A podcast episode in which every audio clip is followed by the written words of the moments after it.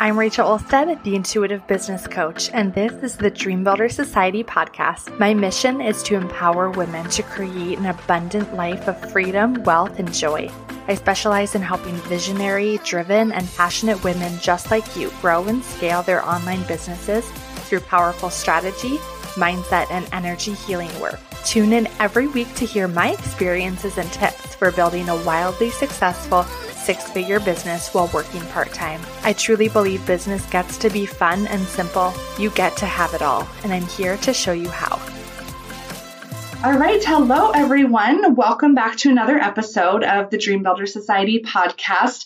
Today is actually a really, really special episode because we have on a guest with us, Vince Warnock, and he actually happens to be our very first male guest on the Dream Builder Society podcast. So this is exciting up to this point. You guys have heard a lot of me and a lot of other, um, a lot of other of my clients and other women guests, but I am so excited to have Vince on today and to share on and dig into the topic that I think is very, very commonly a frustration in just entrepreneurship and life in general, and that is the topic of imposter syndrome. But before we dig in, welcome, Vince. Hey, thanks for having me, Rachel. I feel very honored to be the first male on the show. By the way, I, I no idea. Now I'm I'm beaming.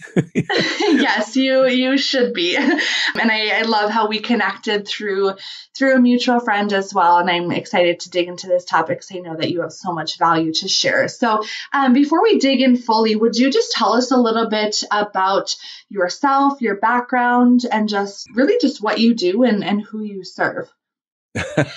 I love That's a lot, but share what yeah. you want for now. and we'll take it. I'm sure parts of your story will come up. Love it, love it. I was going to say I, I, love the assumption there that I know what I'm doing. No, um, so my my background is I have kind of been in and out of uh, both corporate and entrepreneurship, uh, corporate life and entrepreneurship for most of my career. Um, so I've always kind of been in corporate roles and then felt that pull away to create something, you know, birth something new and, and then go off and sell that. Or in early cases, fail miserably and have to shut down the company. That happened a few times. But up until recently, so I sold off my, probably my largest company to date, which was Common Ledger. Um, we built an eight figure company and, and sold that off to a competitor and then moved into a role as chief marketing officer at Cigna Insurance. And that was a crazy ride it was a lot of fun, amazing team there. Like my team were amazing. The leadership team that I was on there with were amazing and things as well. CEO is incredible. It was just a really cool journey, but it got to the point where I was feeling really unfulfilled. And it's a strange thing when you're in a role where you're paid a lot of money, and they, by the way, they pay an obscene amount of money. It was kind of cool. Um, they pay a lot of money to be there, and you uh, and you know, the work you're doing is really kind of challenging. It's really different. Like we were merging with another company. So we were basically purchased another company and my job was kind of remove that brand from market and rebrand us as a, a company. So from a marketing perspective, it was all the things that should tick the boxes to make you feel fulfilled, but I wasn't. And this became a tension point for me where the more I thought about it, the more I realized I wasn't enjoying it, but for reasons I didn't really understand. And that was when it kind of led me on this little journey to go, okay, what's happening here? And discovered that who I am as a person, I need to be connected to where I'm making impact. In other words, I need to be where I'm impacting other people. And when you're at that C-suite level, when you're a chief marketing officer, you are very much removed from the front line. You're very much removed from where you're impacting others. In fact, even your own teams, you basically treat them or you're conditioned to treat them as though they're numbers or dollar signs. And that did not align with me at all. And I realized that I wasn't operating as myself. I was operating as this chief marketing officer rather than as Vince Warnock. Um, so that was the tension that was happening in me. Uh, along that journey, I'd also published my first book, um, which was called Chasing the Insights. It's a, a, book on experimentation and marketing. Very interesting. No. um, so a very dry topic, but I made it a bit of fun.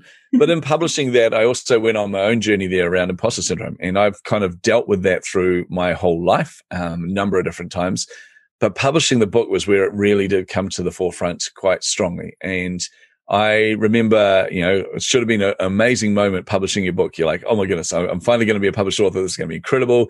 Uh, someone said, don't do a book launch. No one goes to book launches anymore. And I go, ha, ha, ha, you amateur. I'm a marketer. Hold my beer. I'm going to do this. So organized a book launch, got a hundred or so people there. And it was an amazing event.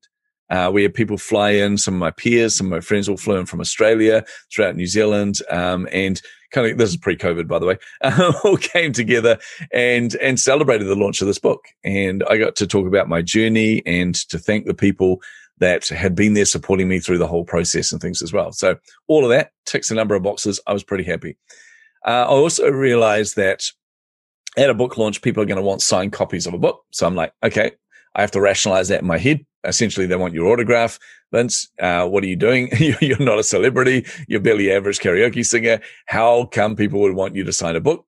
But I could rationalize it because in my head, I thought, if I go to a book launch, that's exactly what I would expect. I would want that because I mean, think about it. It's a way of kind of commemorating the event. It's a way of supporting the author, but also it's damn cool to be able to say, I was at the book launch and look, I've got a signed copy. Ta-da. Totally.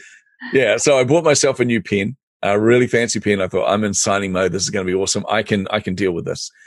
And then the thing I didn't count on was the fact that everybody I signed the book for and gave it to them, they all said something along the lines of, I can't wait to read it. And every time they said that, my stomach would knot. And that's when I started to feel very vulnerable, very exposed and very at risk because I'm going, they're going to be able to read this book. They're going to be able to judge me on it. And, uh, and the outcome of that, because I always go to worst case scenario in my brain is not going to be a good thing. So left that event that night, went home, should have been on a high because I'm a high extrovert and being, being the center of attention in a large group of people is my happy place. so it was, should have been awesome, but I went back home, I went to bed, and all I kept hearing is these internal conversations in my brain, just going, Who do you think you are, Vince? Like, seriously, what makes you think you're anything special that you can write a book? What makes you think anybody wants to hear anything from you? Um, they're all going to read it, Vince, and find out you're a complete and utter fraud. What are you doing with your life? And that uh, normally, normally imposter syndrome kind of whispers in my ear. Is the way I kind of uh, describe it to people. It normally whispers in my ear, but at that moment it screamed at me and it yelled at me. And the next morning I decided with no sleep under me, I was like, right, that's it. I made a decision, which I regret, which was I'm not going to talk about this book anymore. I'm going to just go quiet on it. I'm going to go dark. And in doing that, what that meant for me was turning down Forbes, CIO Magazine, and Diginomica, who all wanted to run big spreads on me and on the book. Uh, and I had to say to all of them, "Ah, oh, look, I'm really sorry. I'm chief marketing officer. I'm super busy, and you know, I'm just, you know, I've got too many things on." Which was true. I was really busy, but also was absolute bollocks. Excuse the language. Was just bollocks. I could have made time for those interviews, but I was really afraid. Um, so I stepped away from that, and I thought, right, okay. Um, two weeks later, the sales, the book sales were actually going pretty well, which is awesome because there's quite a bit of buzz out there already about the book. Um, number of people, I had quite a big reputation in the industry. Um, so people were waiting for this book anyway. So that was good. But one of my mentors called me up out of the blue and just said, Hey, Vince, um, just checking in on you. Now that in itself, by the way, is really strange because he's the type mm-hmm. of person you don't get him calling you. You have to book time with him. He's super busy. He's like eight times best selling author. It's ridiculous. Um, and, and, I'm talking New York Times bestseller, not not Amazon bestseller. So you know, it was someone I aspired to be yeah, like. It's amazing. Yeah, and he, he rang me up and he said, "Look, I'm just checking in. How's the book sales going?" I told him, and he's like, "Oh, that's pretty good." And I said, "Yeah." Then he said, "Um, I haven't noticed any social media posts about it. I haven't noticed any PR. I haven't noticed anything out there. What's going on?" And uh, I did my usual. I'm like, oh, well, you know, I'm just really busy. I'm relying on word of mouth. I'm blah, blah, blah, blah, blah. And he goes, yeah, I'm calling you on that, man. I'm calling you on the BS. And he said, I'm going to tell you what I go through every time I publish a book. And this is, like I said, eight times best selling author. And through every book he's written, and when he gets to publishing time, he goes through the exact same process I did. So the internal voices saying, who do you think you are? The internal voices saying, you're not worthy of doing this. Who, you know, like, what makes you think you have anything special to say this time? Um, and in hearing that, it did two things to me. Number one, it made me feel instantly like, oh my goodness, I'm not alone. That in itself was really important. Um, to make you realize you're not a failure and you're not a loser because there's somebody you look up to that goes through the exact same thing. But the other thing it made me realize is how much I need to be open about this and talk about it. And that kind of led me on my journey to where I am now, Rachel, which is where I made the, the easiest hard decision of my life, which was to leave Cigna and to focus on writing my next book, which I'm writing at the moment called Anti Perfect. And and that was going to be the goal. It was like January 2020, pre COVID, by the way, um, perfect time to get out of a company like that. Um, it was like, right, I am, I am stepping away from this. I am going to write my next book and that is it. Um, a few things happened at that point. Number one, the CEO asked me if I need psychological help. She's like, "Do you know what we pay you?" And I'm like, "Yes, I know." um, and she tried to make it work, but it was like, "No, I need to do this." So there was that. And then the other thing that happened was I got bored within like five minutes, I think. so, so, I woke up the next day going, ah, I don't have all this pressure of work. Now I'm going to get into writing. And in my mind, it was going to be writing every single day. It was going to be absolutely wonderful. Uh, no, nah, I was, I was walking around going, I don't know what to do with myself. I don't know what to do. So that writing a book very quickly morphed into writing two books now, three books at the same time. They're all going to be published this year. Um, launching my podcast and accidentally becoming a marketing coach. And by that, I mean the moment that people found out I had time on my hands, first of all, they were like, okay, Vince has got time, help. And then the other thing that happened was COVID hit. And all the people I was interviewing for one of my books, I pretty much got the same response from all of them. They were in the US, Canada, Australia, New Zealand, and they're all just like, Vince, we would love to keep helping you, but we're kind of freaking out at the moment. We've got no revenue coming in. We've got all the same overheads. We're literally making decisions on whether or not we're going to exist in two months' time. And hearing that from these amazing people. And I'm, I'm a huge fan of entrepreneurs in general. I think entrepreneurs are an incredible bunch of people. Um, they're, they're a small percentage of the world that actually creates things and births them into the world. I mean, think about that for a moment. It's freaking yeah. awesome. But to hear that from these amazing people was really hard. And I thought, I can't do this. I can't stand alongside these people and just go, okay, well, when you're ready, come and get in touch with me. I had to help. So I dug my heels in and went, right, that's it. I need to give you a hand. at least jump on a call. Let's see what we can do here. Let's change your thinking around this. Let's look at other opportunities. And in doing so, I think every single company, I didn't have a single casualty, which was awesome. Like every single company got back to profitability amazing. during lockdown. Uh, we had three of them double their revenue, which was amazing. Uh, and one triple their revenue, which is very rare, but they had no idea what they were actually sitting on. They had no idea the opportunity. They thought they were in this tiny little niche in the middle of Melbourne. And what they realized that all of Australia was begging for what they had. So that was an incredible opportunity. And feeling that sense of fulfillment of standing alongside these people and empowering them and seeing them break through and seeing them get, I'm like, why didn't I do this sooner? Like seriously, I, I, would have left my job years and years ago if I had known it was that incredible helping other people like this. So, so that's kind of led me to where I am now. I've got my group program launched and am just absolutely loving helping entrepreneurs. Oh my goodness. I feel like there is so so much of your story that we could dig into. I would love, we could probably do like seven podcast episodes together, but I love just how open you are just about sharing your story. And, and I like actually just want to point out one thing right away for my audience to like take note of that like, you obviously come from a very different demographic, very different mm-hmm. experiences, right, in life, in business than most of my audience, right, who are mostly other, you know, women who yeah, are in yeah. their early stages of business, most of them as moms of young kids, maybe were former teachers or in corporate or stay at home moms.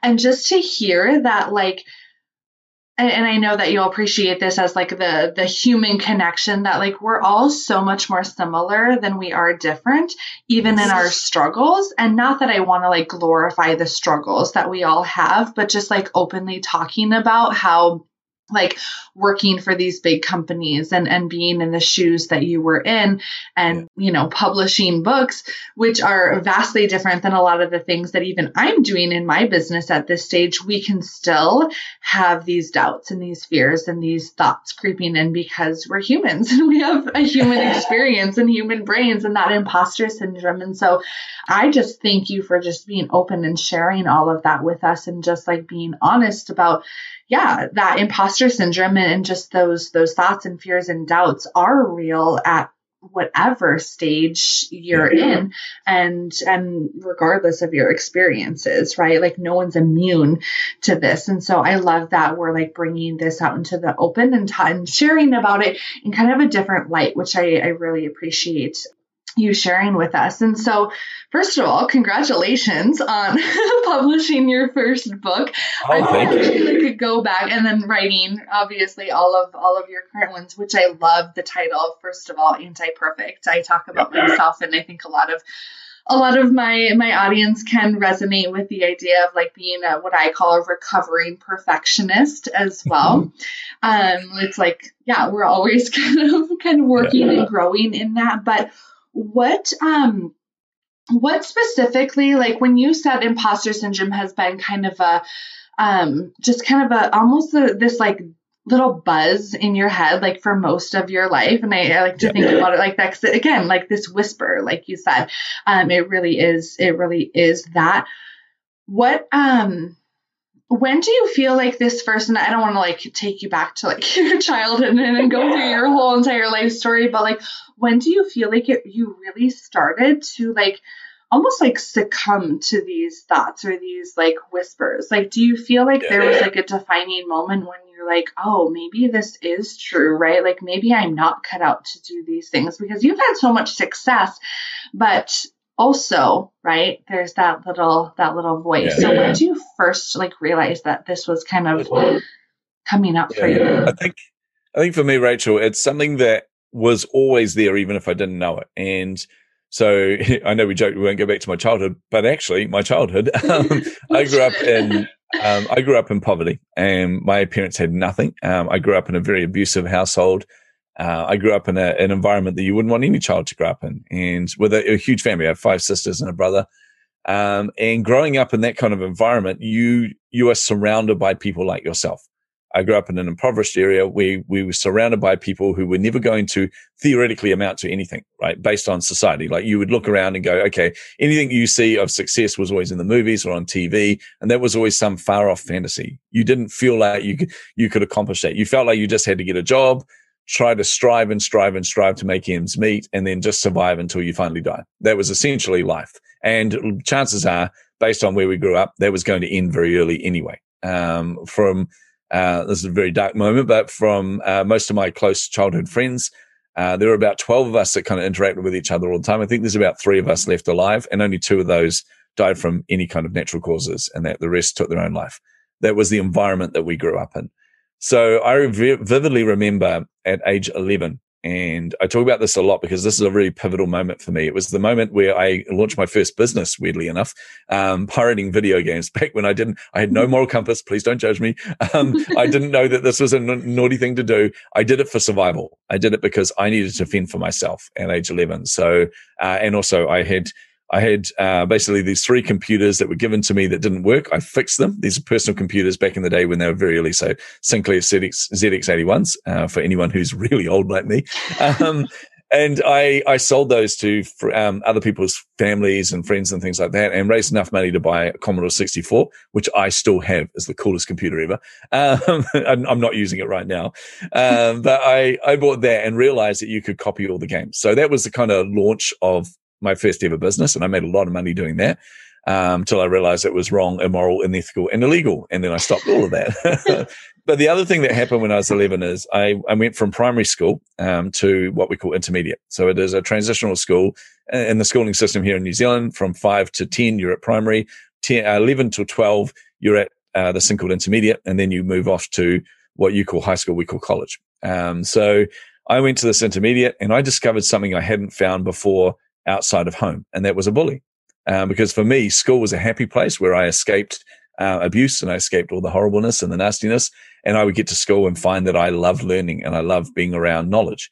Um, but suddenly I had this bully and he tormented me for two years and made my life hell because I had no safe space. I had no space at home, no space at school. Um, so anyway, while all that happened though, there was a moment where I had the most incredible teacher in my class. And I had this moment where I was being the smartass, um, as I tended to be when I was younger. I was a very bright kid in a low decile area, in a low socioeconomic area. Um, so I just was very, you know, cheeky. And I remember him saying something to us about, um, he actually, he did something. He challenged us about math. He said, Oh, you need to learn math. And I'm like, when are we going to use math in the real world? Duh. And he goes, well, you're going to when you hit 15 because you're going to be sitting your, what we call school C exams. Um, and I went, oh. And so then he forced us to actually learn. We had to sit a school C exam while we are age 11, 11. So four years earlier. And it backfired on him because I actually passed and did really well. And so did one of the other kids in the class. So he pulled us aside and taught us independently. So I thought that was a sign of a really good teacher who recognized you've got skills and I'm going to mm-hmm. develop those. But the other thing that happened was um, he talked about the fact we were doing these projects and we had to present to the class on the projects. So he wanted us to learn how to present. And I'm like, well, when are we ever going to get the opportunity to present in life other than here at school? And he said, well, how about now, Vince? And he pulled me up in front of the class and he goes, right, Vince is going to talk for five minutes. And class, what is the topic that we're going to give him? And when you ask a bunch of 11 year olds a topic, trust me, they, they're not that creative. um, they just came up with the egg. So I had to speak about an egg for five minutes. And I was just like, what? I had 20 seconds to prepare. And then he goes, go. And I just quickly launched into the only thing I could think of, which is which came first, the chicken or the egg. And then I went off on all these different tangents and I was talking about eggs and all chickens. And I can't even remember, honestly. I just, my brain went to this other state where I was just like just spewing the stuff out there and it all seemed to make sense and it was all coherent. And it got to the end. He goes, you got 20 seconds left. And I brought it all the way back to, and obviously the chicken came first and the class roared. They erupted. And I was like, what just happened? It was like a really surreal moment. But more than that, I remember turning to the teacher and he goes, Oh my goodness, Vince, that was amazing. You've got a real talent, something I'd never heard before. And he said, you could do something really significant with this. And I went, what is this weird feeling on the inside? It's hope. It's a future. It's actually something beyond what I'm living right now. So imposter syndrome had kept me down and basically said, you don't deserve anything. You're not worthy of anything. Don't put your head above other people because you're not going to achieve anything. So it had kept me back until I heard that moment from this teacher. And that had a really profound effect on me. And that started the rest of my kind of journey from there. But I still remember I was a, I don't know what to call myself, early businessman. I don't know, but I knew I wanted more in my life. I knew I didn't want to just have a job. I wanted to make money. That's why I launched my first business. That's why I kind of started to realize I need to take control of this. And I remember one of my first jobs, I was still very poor but I won tickets to this business breakfast. And I'm like, oh my goodness, when you're poor and you have no food and you're going to somewhere where there is a plentiful supply of food and drink, you're like, hello, this is heaven. So I, I rock on up to this event, but I knew also that I wasn't going to fit in. I knew this is a business breakfast for, for basically senior business people and things. So I didn't even own a suit. I went down to a Goodwill shop, you know, like a thrift shop and mm-hmm. went in there and thought, what can I afford? There's a $10 suit there. So I bought this $10 suit it did not fit me. The uh, the sleeves went right down to my lower knuckles. It was this shiny, worn grey, like almost silvery suit. It was disgusting. it was double breasted, which doesn't suit me. Ill fitting. I had long hair tied back in a ponytail. I could grow hair back then, so it was amazing. And I just, I did not look the part. And I rock on up to this event and I sit at this table and I'm like, what the hell are you doing here, Vince? I look around and everybody in my mind, this is just my translation of what I saw. In my mind, I picture everyone being in Armani suits. They've all got their life sorted. They're all living these dream lives and they just seem to know everything. And I'm there going, what an imposter. And I definitely did not fit in. And I felt like the odd one out at my table. And this speaker got up. It was from Adobe. Um, he was the head of Oceania for Adobe. And he got up and he talked about his journey and his life and all this. It was super inspirational. I was like, oh my goodness, I want to do what this guy's doing. I want to inspire people. I want to help you. This is incredible. I want his life. This is amazing. Uh, so I took pages and pages of notes and I scoffed all the food and I drank all the coffee. It was wonderful. Uh, but I still felt like I didn't belong. Anyway, he came at the end of his presentation. He went around each of the tables and he said, uh, the same thing to each table. He said, have you got any questions? And I remember I can still picture the internal monologue in my head. My brain just went, okay, Vince, listen up, like Pay attention now. You got one shot here to ask something intelligent, right? You don't feel like you fit in at this table. So you need to ask an intelligent question. I'm like, right, I've got this. But while I'm processing all this information in my head, I realize he's standing at the table next to us and he goes, you've got any questions? And before I could even engage my brain, my mouth just went, at what point did you know you'd made it? And the, I felt like, and this is my interpretation, I felt like the entire table laughed at me. I felt like everyone looked down their nose at me. I just felt like, what a dumb question. My brain just went, dude, seriously, you had one job. I'm out of here. like it was checking out on me. Um, and I just, I legitimately wanted to run out of the room or duck under the table in fetal position. I didn't know what, but I just felt so uh, fraudulent. I felt like this is, the, you, are not worthy of being here, Vince. Um, but then the speaker turned around and said something really surprising. He just went, Oh, that's a really good question. And at that moment, everyone at the table kind of leaned in a little bit like, really? like, tell us more. Uh, and he goes, I'm going to let you in on this uh, secret, Vince. I'm going to let you in on my daily routine. And I'm like, oh my goodness. Now, in my mind, by the way, I'm going, I've heard that morning routines are really important. Like every successful person has them. Oh my goodness, he's going to let me in on totally. his. This is going to be good. I grab my pen. I'm like, I'm writing down verbatim everything I can, right? It was before we could record things on our phones and that. So I'm like, I'm writing this all down. And he said to me, like, every morning I get up deliberately early. And I was like, deliberately. Okay, got this right. Deliberately early. Interesting point. Uh, right. How early? Should I ask him? No, no, it's all good. Keep going. Uh, and he goes, I get up and I go to the bathroom. I'm like, bathroom. Okay. Not the kitchen. Interesting. No coffee. No, it's in the bathroom. Writing that down. He goes, I fill up the sink with cold water. I'm like, cold water. Ah, right now. Should I ask him the temperature of it? No, no, no. Just cold water is fine. And then he goes, I fill up the sink with cold water. I splash that water on my face. I look in the mirror and I go, ha, today's the day they find out you're a fraud. And I went, what? And he goes, I've never felt like I've made it, Vince. I'm always petrified that I'm going to turn up to work and everyone's going to go, Oh, you've got no idea what you're doing. You're making this up as you go along. He says, I have to remind myself of what I've accomplished, remind myself that I've got this, remind myself of what I've achieved. And, and that was a moment where I, it honestly, it felt like time stood still, felt like he was talking directly to me, especially with how I was feeling at that moment in that place. And then he goes, most of us, and he did this thing, he indicated around the table was he goes, most of us feel exactly the same way.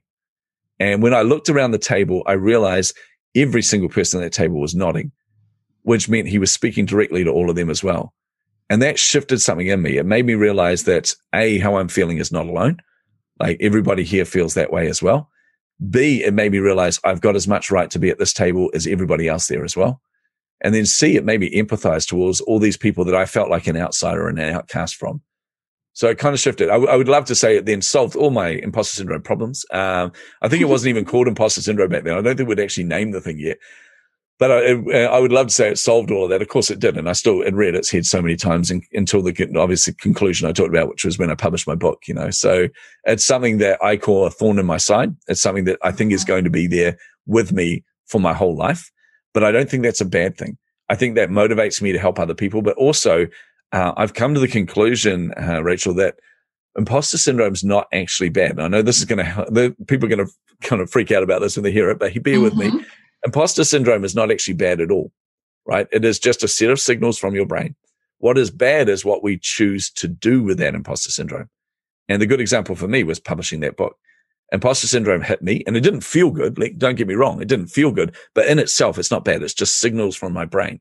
But what I chose to do with that, which is to go dark, to turn down those media interviews and things, that was self sabotage. That is very different from imposter syndrome. That is your, your way of dealing with what you're feeling at the time. So it made me realize I need to own this. I need to, instead of running from imposter syndrome, constantly trying to battle it, constantly trying to fight it, I need to actually understand what it is. And what it is, is simply your brain going, Hey, Vince, or Hey, Rachel, or Hey, whoever's listening to this, you are way outside your comfort zone right now. You are operating in an area where you're making things up as you go along and you are outside of the safe, comfortable space that I've created for you. You are vulnerable and people could judge you. They could call you on the fact that you don't know what you're doing. So that is all it is, is your brain just going, I want to protect you. I want to guard you. I want to keep you safe. So I'm going to use fear to pull you back here into a safe zone. Now, the problem with that is, and, and if you're an entrepreneur, you should know this is growth doesn't happen in the safe space. It doesn't happen in your comfort zone. Breakthrough doesn't happen in the comfort zone. Um, success, um, you know, prosperity, any of these things don't happen in your comfort zone. They happen when you are outside of your comfort zone which means when we can look at that from a different perspective, like take a step back from those whispers, those shouts, those screams, the claws in our brain, whatever you want to picture imposter syndrome, when that's screaming at you, that is just your brain's way of saying, Hey, you're really uncomfortable right now. But guess what? That is exactly where you should be. As an entrepreneur, you need to be outside your comfort zone. So brain, your brain is just letting you know that. It's like an alarm clock in the morning telling you it's time to get up. This is telling you you're right where you need to be right now. So if we can retrain our brain to actually recognize those signals for what they are and use this concept of a thinking brain, observing brain. Um, so that is where you're feeling and thinking something, but actually you choose how to react to that. You choose how to interpret that. And actually, I'll give you a really good example of this. I did this, Rachel, at a uh, conference uh, here in New Zealand back in end of 2019. I was talking about um, post syndrome and fear and all this. And what I did was I looked at, we had about 500 people there and I just said, right, I'm going to handpick five of you from the audience and I'm going to get you up on stage and you are going to speak to everybody else. And you could, you honestly could hear the collective gasp and the collective kind of um, everyone basically puckering up with like getting really tense. So I called that out and I said, Hey, that was, that was tangible. Did everyone feel that? And I said, what happened there? What were you feeling? And I got people to volunteer. And some people said, Oh, they put their hand up and said, Oh, my stomach started knotting up when I heard that because I thought, Oh, that's really scary. I said, okay, what else? Someone said, oh, that their heart started racing. Someone said they got sweaty palms, they got dry throat, their head got a little bit light and dizzy. Basically, the cortisone levels were increasing. I said, great. So what does that mean when you feel all of those things together? Everyone said that is fear, right? That's just us being afraid. I went, okay, cool. Right. Now, can anyone tell me what the physiological conditions, like what those signals are for excitement? Because they're exactly the same thing. Mm-hmm. They are the knotted stomach. They are the racing heart. They are the, the sweaty palms, the dry throat, the, the dizziness in the head, the cortisone levels increasing. That's the exact same reaction when you're excited about something. Well, what's happened here is you've had all these signals from your body and you've interpreted them based on your previous experiences. You've interpreted them by because you think, oh, well, getting on stage is scary. So therefore what I'm feeling right now is scary rather than what I probably do because I love being, I love public speaking. I love being on stage. When I hear all those things like, Hey, we're going to pick you. I'm like, yes. And I feel the exact same way as everybody else, but my brain's interpreter is excitement. So you have these two brains, thinking brain, observing brain.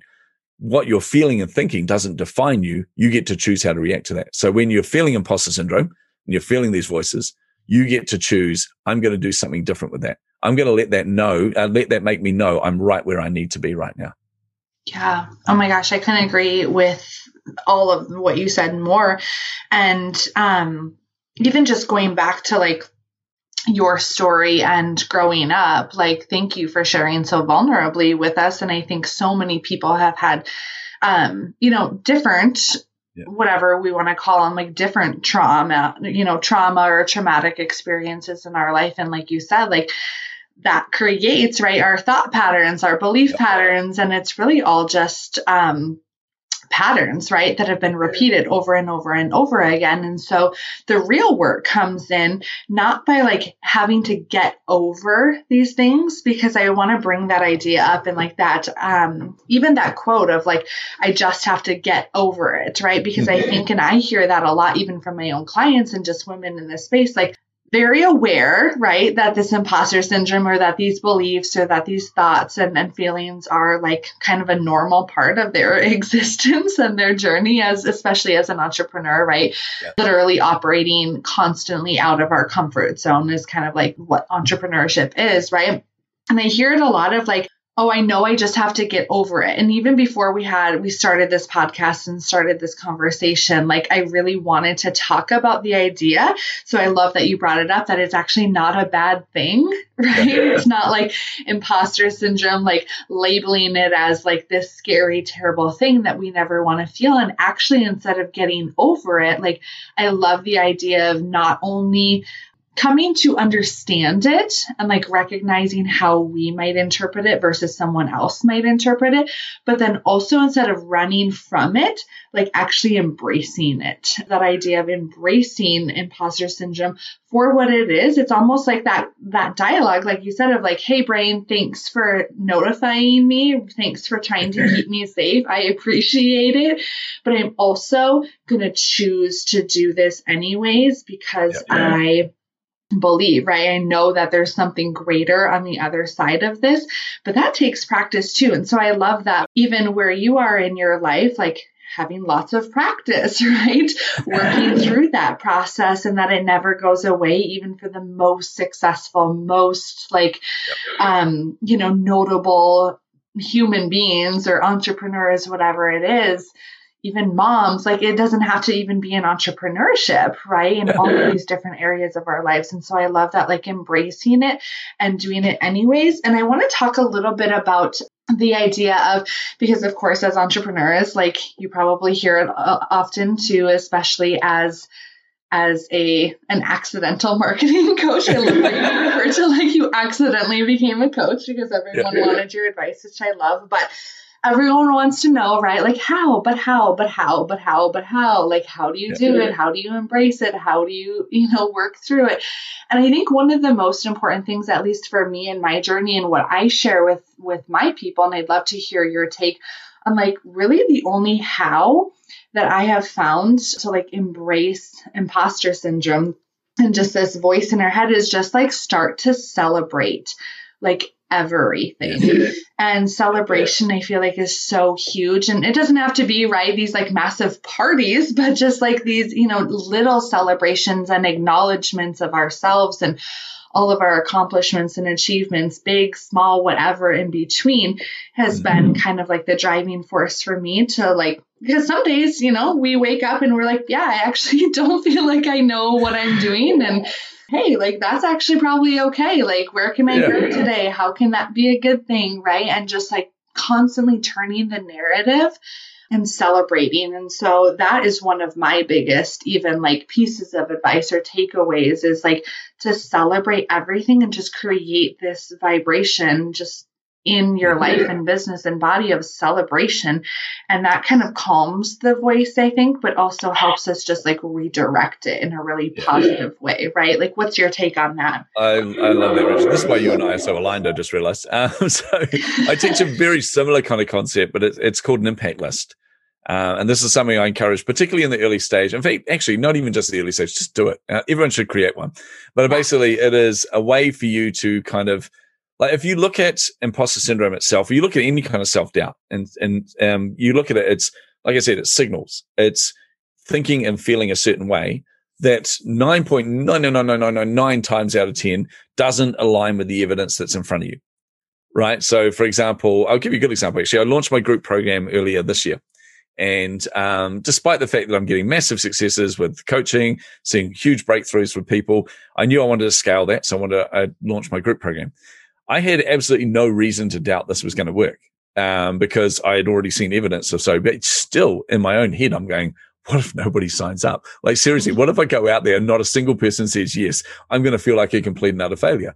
Uh, and, and, it just became this kind of prevailing thought. And I was like, well, and it, and it kind of got to the point where I was thinking, do I put off the launch? And I was like, no, put the stake in the ground. Let's do this, Vince. You teach this to people. Maybe teach yourself this as well. You know, like we're always our own worst coaches. Yeah. Um, so I put the stake in the ground. I said, I'm going to launch on this date. I allowed myself a week and a half worth of marketing, which is not much. Um, and I'd set a goal of getting 20 people into my um, first intake of the program. So what I call foundation members intake. And uh, I had talked to some of my peers who said, Vince, you're crazy. Four to five should be the maximum you get in the, in the foundation members because it's an unproven platform. So nobody's going to want to sign up for this. You, are crazy. You're going to set yourself up for failure. So of course that played into my fears as well. Mm-hmm. And I'm like, man, I trust these people. They're really good entrepreneurs and they're telling me you're being too ambitious. Um, so I kind of went out there and went, okay, now what would happen was my thoughts and feelings, my fears weren't aligned with the evidence that was in front of me. And if I had taken the time to actually look at the evidence in front of me, I should have been calm, cool, collected, and just launched the thing. Um, I launched in a week and a half. I filled the program. I got 20 people on board. It was a big nah, nah, nah, nah, nah to the people that doubted me. Nah. they meant, they meant well, by the way. yeah. But, um, but the thing for me is having an impact list, and I'll teach you what that is in a sec, but having an impact list is something that helps you to align those two things is to say, here's the evidence. So thoughts and feelings, you need to now align and overlay on top of those, that evidence. Um, so what I do is I, and this is something I, somebody actually taught me in a different kind of context, but I just totally stole it for entrepreneurship. But what I did was I just started writing down a list of everybody that I impact. Um, started with through my business. So through anything I was doing through mentoring, coaching, all these kind of things. I write down a name, their name. Uh, if I didn't have their name, I just write, you know, anonymous user one or whatever, or random stranger one if you help somebody on the street. But yeah. I write them down. I write down the way that you're impacting them, like what their need was, what you did, and what the outcome was. And when you first write this list, you'll probably come up with two or three names, but then come back to it often. And you'll be surprised how many people you start adding to that list. And I started adding all the entrepreneurs that I'd helped, all the marketers that I'd helped. I started then adding in my next door neighbor, uh, was pouring with rain. We had a storm here one day. I know they've got a, a bung hip. So I thought, right, that's it. I'm going to go and take their bins down to the road so that they no chance of them slipping. Or is the the woman that broke down on the motorway, the poor woman with three kids in the back freaking out. So we pulled up and helped her until the the rescue people came and got uh, got her out of there. Um, it's to the person that helped with the groceries. It's to, you know what I mean? Like just start writing down all these people that you impact, writing down the impact you make. Now, what happens with this list? Um, and I used to do this on post-it notes on my wall.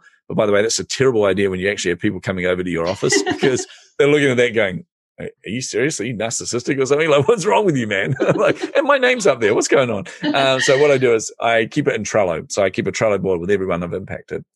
And the reason I do this is because on those days where you're hearing that voice, you're hearing that thing, you know, uh, creep in and go, okay, you're not worthy or you, you don't deserve to be here or everyone's going to find out you don't know what you're doing. I go back to that list and I have a look at the results. So like you're talking about, this is celebrating the wins. It's celebrating those results. And when I do this, a number of things happen. Number one, it deeply connects me with my why. So it makes me realize why I'm doing what I'm doing because I'm genuinely wanting to impact as many people as possible. Um, the other thing it does is it starts to align my thoughts and feelings with the evidence because this list is the evidence. Those celebrations that you have, Rachel, all those, those, you know, mini celebrations, that is the evidence. So your thoughts and feelings now start to come into alignment with that. But the other thing that happens when you have a list like this is you start to change your perspective. And by that, I mean, if you understand how the brain, uh, how the eyes work, like when you're thinking about imposter syndrome, when those voices are, are creeping in, you are very much looking inward. It's about you. So you're going, I don't feel worthy. I don't feel like I should be there. Uh, I'm, I don't know what I'm doing. I don't know how to turn up for my clients, all these kind of things. It's me, me, me, me, me. So you're looking inward there. But when you look at this list, you're looking outward. You are looking at the people that you're impacting. And if you understand how the eyes work, you can't focus on two things at once. So what mm-hmm. happens is when you focus out there, you focus outward, everything that is close to you is now in your peripheral vision, which means that you're not focused on it it has no power over you. It doesn't hold the same kind of weight that it did before. So by changing your perspective, you are diminishing the impact of things like imposter syndrome and self doubt. So that is a huge win, like just changing your perspective there. But then there's this, an, another kind of additional benefit, which I definitely didn't count on, which is on those days where you wake up and you go, what am I doing? I should go and get a real job. I should be an adult and all those kind of things. Or I don't know what I'm doing. I can't turn up today. I don't, I'm, I don't want to do it on those days when you're looking at that list, something else happens because when you realize that you've impacted all of those people and you don't show up, that means you're denying people like that the breakthrough that they got and you're denying them the potential for breakthrough as well. And that makes it not about you. It makes it about someone else. Yeah, and that's so good. I love oh, that perspective. Yeah, this is why I'm such a big comic book fan. I know this is a weird transition here for a moment, but I'm a huge comic book fan because growing up in an environment which wasn't very nice, one of the things that I realized was comic books were, were my safe space as well, because I would read a comic and this was like Spider-Man's a great example, like Peter Parker.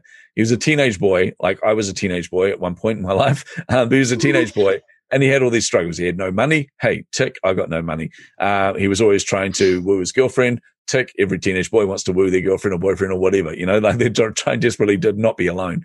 Um, but also he was struggling with school. He was struggling with all these different elements, like trying to juggle life and everything. And you're like, oh, I totally relate to that. But at the same time, he was also trying to save the world. At the same time, he was trying to save all these people out there. And what it does is it shifts your brain into this amazing space where you're going, he has the same problems as me, but so much more because he's trying to save the world and you start to focus on that aspect, even though technically I'm not a superhero. Um, technically I don't have, I was never bitten by a radioactive spider. I don't have powers, sadly. Um, but when you focus outward on what you're trying to achieve and on the why and the people that you're impacting, just like Spider-Man, those personal problems seem pretty small in comparison. You know, like not having enough money to take your girlfriend out on a date is nothing compared to, okay, somebody's trying to destroy the universe, you know, like, so totally. just, perspective thing gives you a different, a fresh, and a fresh take on it and gives you a bit more, um, I don't even know the word, a bit more power to turn up every day, I guess. Yeah, it's like that quote, um, like when you're feeling helpless, go help someone. It's yes. like take the focus off of your like pain or agony or doubt or whatever crap is like, you know, being offered by our, our brains and turn it outward and refocus it into like this forward momentum. Yeah. And then um, document it in some way, celebrate that, and make it about yeah, make it about all of those little and big wins that are are other people focused, right? Yes. And that also build up your confidence at the same time. Yeah. And I think we can do both because I think a lot of people have this misconception that like I have to like kind of like the chicken and the egg conversation like you said like that you were talking about when you know back in school but it's almost like I have to be confident I have to be fully certain of myself and fully um what's the word like fully qualified and whatever have all these accolades and then i can do the thing and then i can help people and then i can show up and then it's like what comes first and really what i think that stops so many people from doing the thing from saving the world quote unquote like from yeah. doing the things that help other people because they're like oh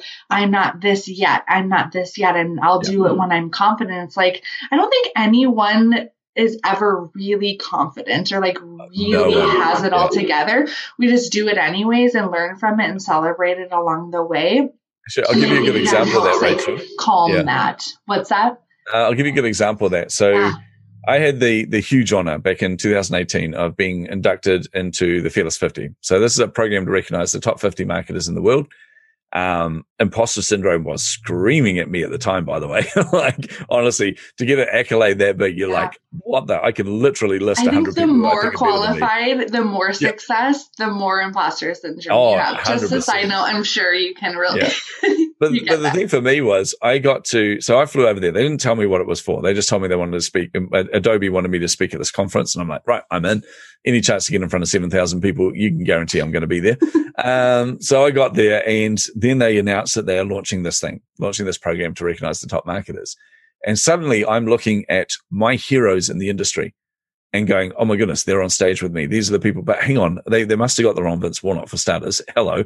But, um, but to get to be amongst these people who I look up to and I wanted to be like, these are the people that I think have had everything sorted. Like everything they just seems to turn to gold. But then I got to meet these people and we all went out for dinner and we went out for drinks and things. And the more I got talking to them, I realized even the people we look up to are as big of a hot mess as the rest of us. We're all human beings. They're all flawed. They all feel imposter syndrome, by the way. Every single one of them is worried about different aspects of their life falling apart. In fact, one of my heroes in the industry, um, I won't name them, but they, they were just really worried about the fact they thought their partner was going to leave them. And they said, I'm pretty sure. And they were really upset about it. And they said, and also spending's gone down to control and just really worried about finances. I'm going, what? Like none of this computed in my brain going, hang on this person is one of my heroes. How can this be true? Like, how can I have a more solid relationship than this person and, and more financial security than them when they're this legend? So it made me realize we project a lot onto other people. When we look at those people that we think have got everything sorted, that's, that's not that they've got everything sorted. It's just us interpreting that. So often we put a lot of pressure on those people. We're going, Oh, I want to be like that perfect individual, not realizing just like you, they are human beings. Yeah. That's such a good perspective. I yeah, I absolutely love that. And not putting other people, I think, yeah, it's really the idea of like not putting other people and their success on a pedestal yeah. and just like showing up as if we're all on the same stage because we're all human and we just have like different talents that are showcased at different times, I think is yeah. such a, a beautiful thing to think about.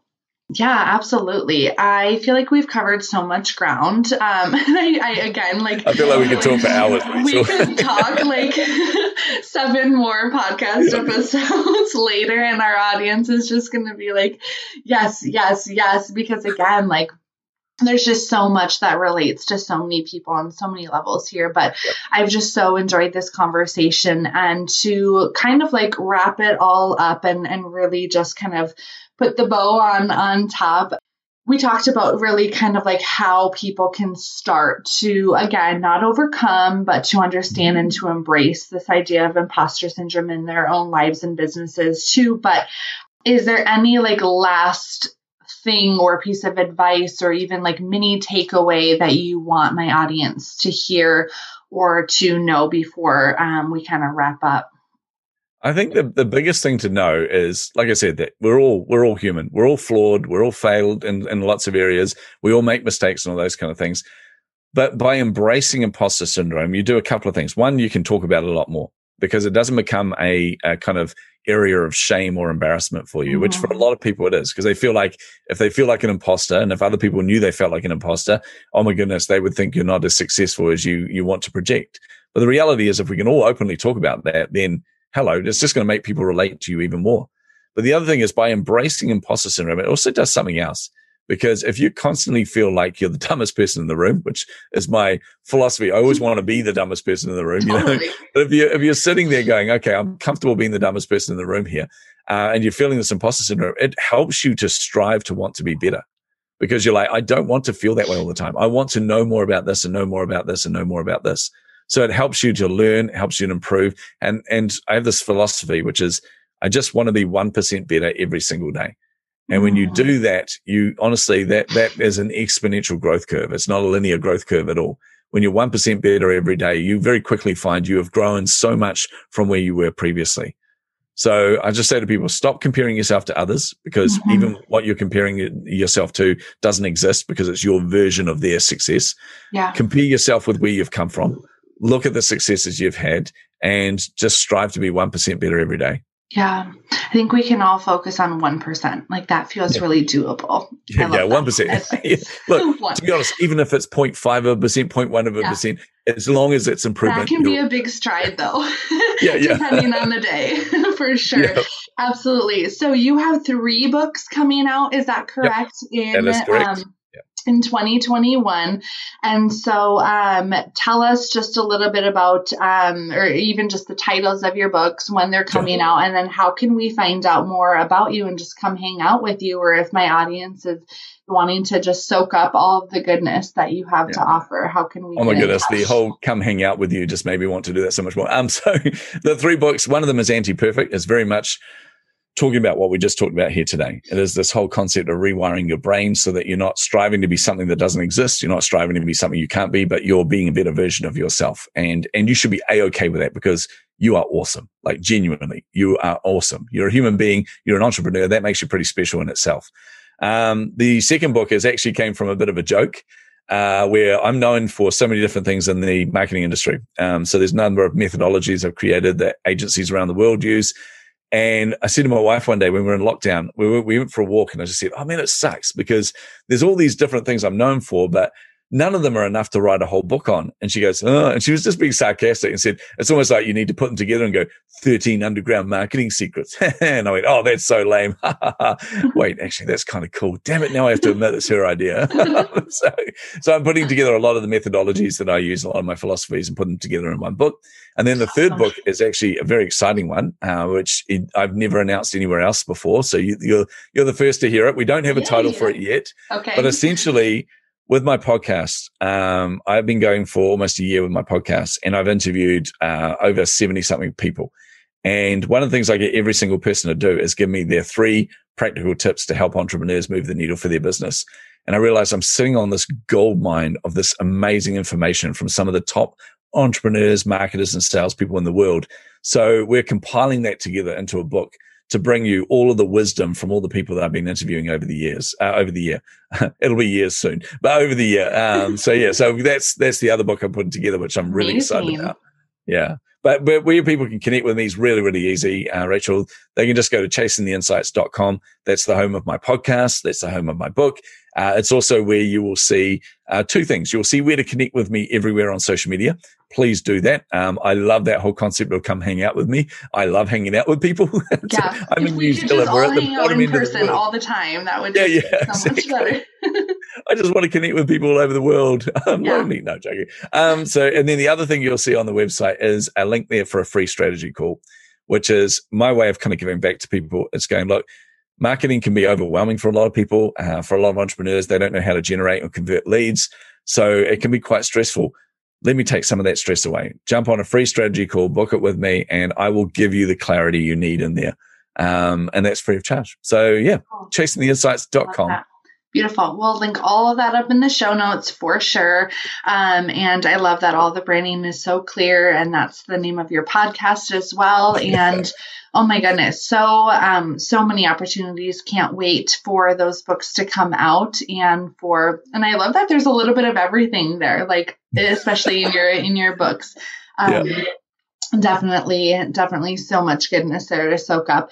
Awesome. Well that is a wrap for today. Thank you so much vince and i hope that if the listeners have questions about even what you do or how you can help or just to connect and learn more about like your experience with imposter syndrome and and really step into like their power and and kind of start embracing their own imposter syndrome that this has at least been valuable for them and to to be able to again start improving like 0.5, 1% um, a day and just keep getting better and better. So um, beautiful. Well, thank you so much, Vince.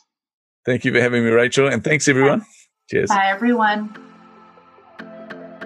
Thanks for tuning in to this episode of the Dream Builder Society podcast. If you enjoyed this episode, I'd love if you'd head over to iTunes or Apple Podcasts and leave a review so we can continue to get this content into the hands of other incredible women just like you.